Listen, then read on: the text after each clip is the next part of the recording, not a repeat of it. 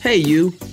Welcome to Taylor's Shapers of Influence podcast, where we discuss the people, places, and things that, well, influence us. We'll dissect the integrated worlds of marketing, pop culture, and everything in between, from fashion to sports to entertainment. We're not only creating conversations, we're leading them too. Join us. And welcome back to another episode of Taylor's Shaper of Influence podcast.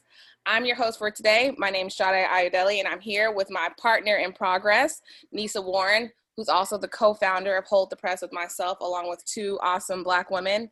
And we really just wanted to take some time to kind of update you all on where Hold the Press is today. Uh, after speaking with you guys a couple months ago, when we first issued our list of ask and demands to the PR industry. So, Nisa, uh, I know you've been working close on a lot of this, so kind of wanted you to give us an update of where we are and, and, and what your thoughts are with all the agencies we heard back after our July 31st deadline. Yeah, hey everyone. Um, so, as you guys will know from our first podcast back in June, we made outreach to over 100 agencies, really presenting them with our ask and our demands around Hold the Press and looking to um, in, inspire and, and propel them to, um, you know, recruit and cultivate Black talent. And so coming out of our deadline um, at the end of July, we actually only heard back from around 30 agencies. Um, and so that was interesting um, on two fronts. You know, on one end, we're kind of sad that we didn't hear back from more, knowing we reached out to so many. But on the other end, it is refreshing to kind of see um, that we did get those responses and also that we um, are being able to set that baseline for you know the data and the numbers so that as we go on you know in six months in a year we'll be able to compare to where we were this summer um, and see how we're growing and, and how fast we're growing um, as far as diversity and equity within the industry. Yep, and I think uh, something else that was kind of interesting for me was just to see our response and from the PR industry versus our other partners in progress, 600 and Rising, their responses. So, just for some background, 600 and Rising is a group of Black advertisers that had put forth 12 steps of action uh, following the unfortunate demise of George Floyd to the advertising industry to really put the pressure on them create change for Black talent. Um, sometime in July, we met up with the founders and felt that there was a lot of synergies there, and advertising and PR are very close um, in in the work, the types of work that we do. We work alongside a lot of a lot of advertising agencies when we're creating campaigns for these clients. So we thought it would be good to, to join forces with them and really apply collective pressure uh, to our industries to ensure that there is change. And they actually heard back from 100 agencies. So it's kind of telling to me that they had a better response. Um, I was disappointed, but not surprised. I think the overall thread here is that you cannot track. You cannot change what you do not track. And so, while there's a lot of agencies, both on the advertising and PR side, that are shying away from transparently sharing their data, um, they can't talk. I believe that you cannot talk about making progress if you're not able to confront how you've fallen short thus far. Yeah, yeah, I definitely agree. And you know, coming out of our outreach, another thing that um, we shared out on our Hold the Press um, Instagram was our 10 key learnings coming, you know, out of the data. And I think there were a few that stuck with me um, really closely. One was that, you know, there are PR agencies in, in 2020 who still don't have any Black employees. Um, whether that be a result of layoffs coming out of the pandemic or just in general they didn't. And i you know i think that's insane um, obviously given the landscape and knowing that a lot of campaigns um, and work that we do in the pr industry is targeted towards um, diverse audiences. But even more i think something that really stuck with me was in some of the responses that we did get from agencies um, you know we still face I guess what you would call a microaggression um, and, and even tone policing to that point um, of four Black women who are simply asking for change. Um, and so, all in all,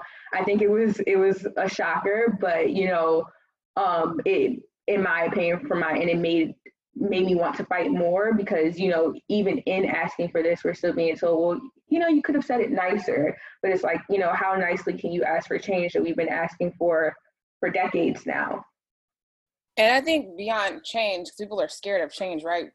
not only are we asking for change, at the core, what we're asking for is equality, equity and quality, and, and for to live in a country that prides itself on on those very values it's just very i won't even say it's perplexing it's just very disappointing that there are people who would who would look at us and and the work that we're doing nisa and look at it as as aggressive or look at it as as inappropriate or you should have done it this way. Like you can't tell a, you can't tell oppressed people how to react.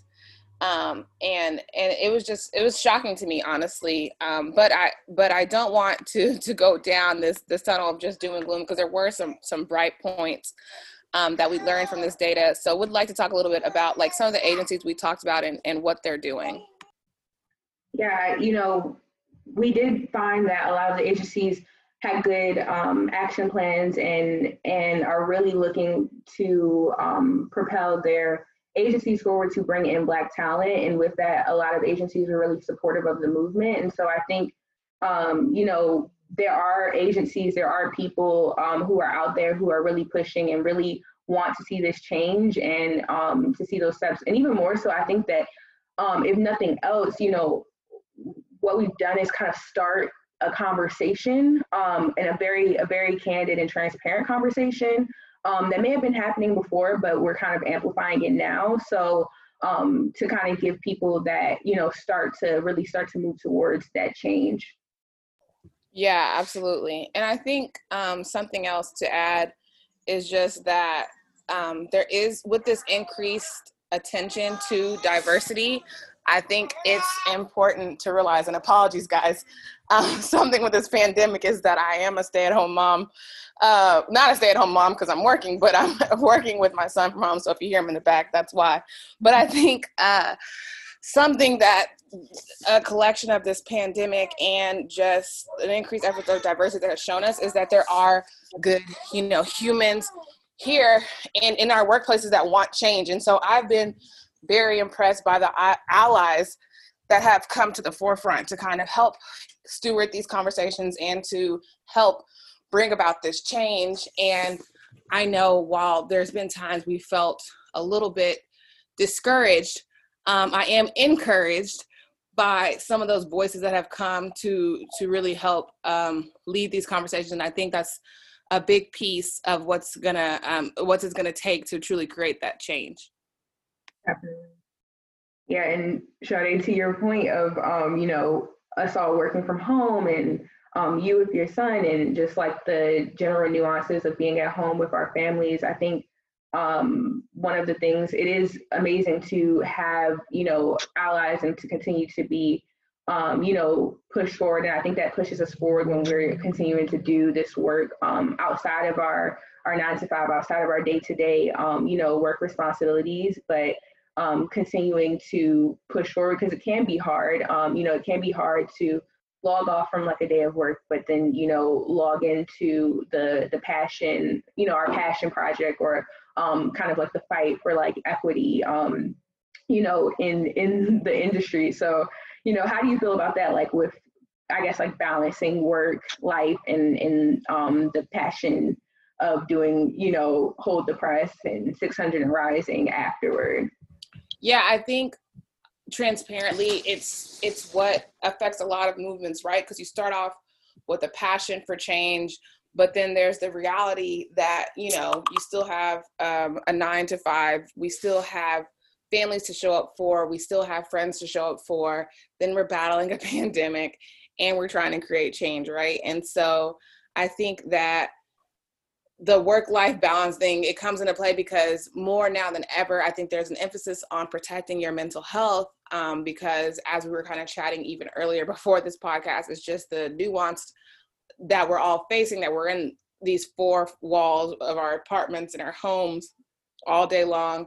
Some of us are with family um, and you're trying to take calls. I know for me um, my husband he's also on calls during the day and so it's, it's just trying to find these new ways of working while trying to push something that we're, we're super passionate about so for me i just try to make sure that i have certain days that i log certain times that i log off each day and that i'm taking at least an hour to just enjoy the things outside of my work outside of my passion work to really focus on myself and my family and ensure that I'm showing up in these various roles that I have as my full self.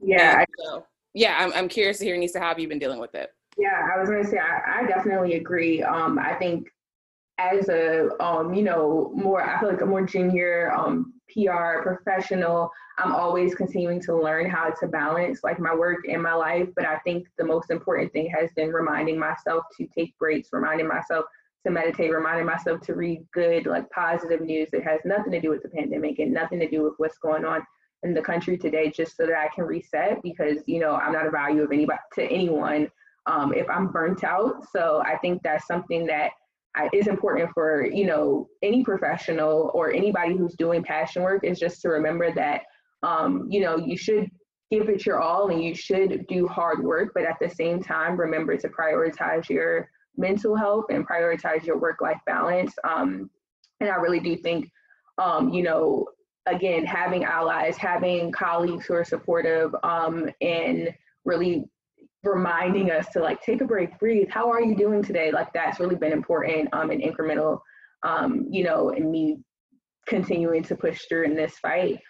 Um, but to that point i think um, something that you know everyone might be wondering about is like what's next like you know we have the data we have the numbers where is hold the press going next where is 600 and rising going next so Sade, do you want to like elaborate a little bit more on what we have coming up yeah absolutely so we've partnered with 600 and Rising to issue a survey out to their signatories as well as people who sign on to our petition to understand what really are the needs of Black talent and allies to assist them um, in this journey. And, and, one thing that we found that was super important to Black talent is pay equity.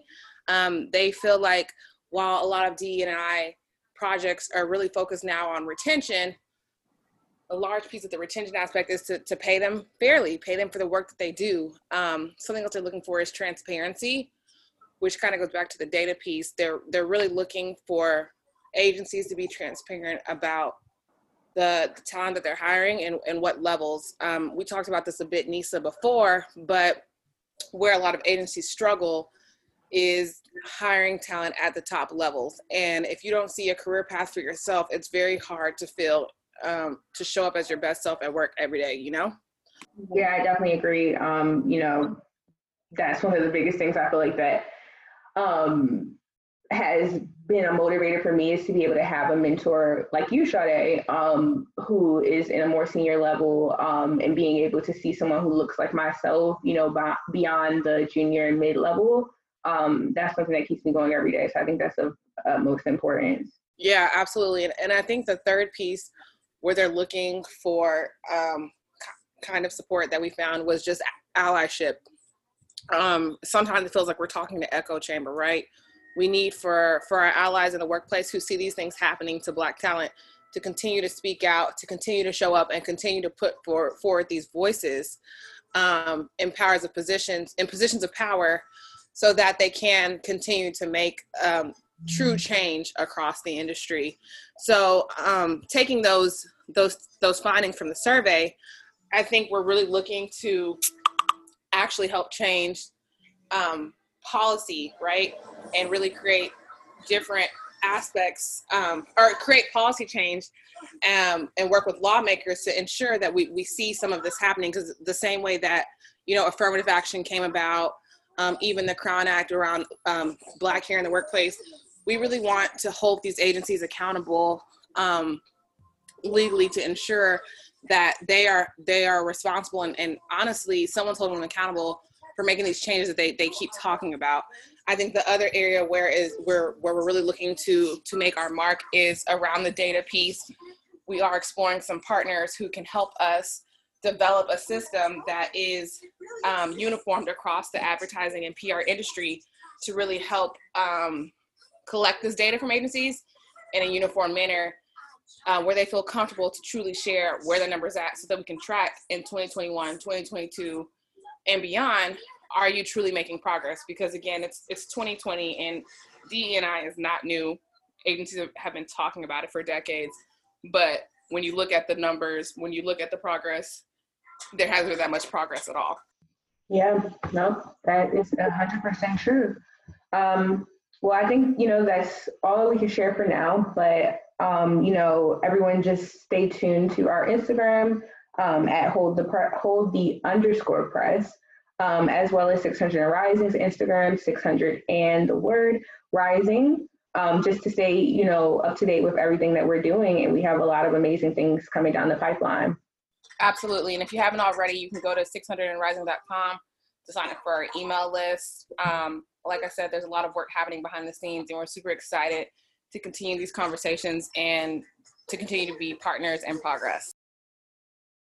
Well, that wraps up this episode of Taylor's Shapers of Influence. To learn more about what we do at Taylor, you can find us at taylorstrategy.com. Looking for more episodes of the podcast? Find us wherever you stream stuff. We're on iTunes and other major streaming platforms. And be sure to follow us on Instagram and Twitter at Taylor Strategy. Thanks for stopping by and tuning in. Peace.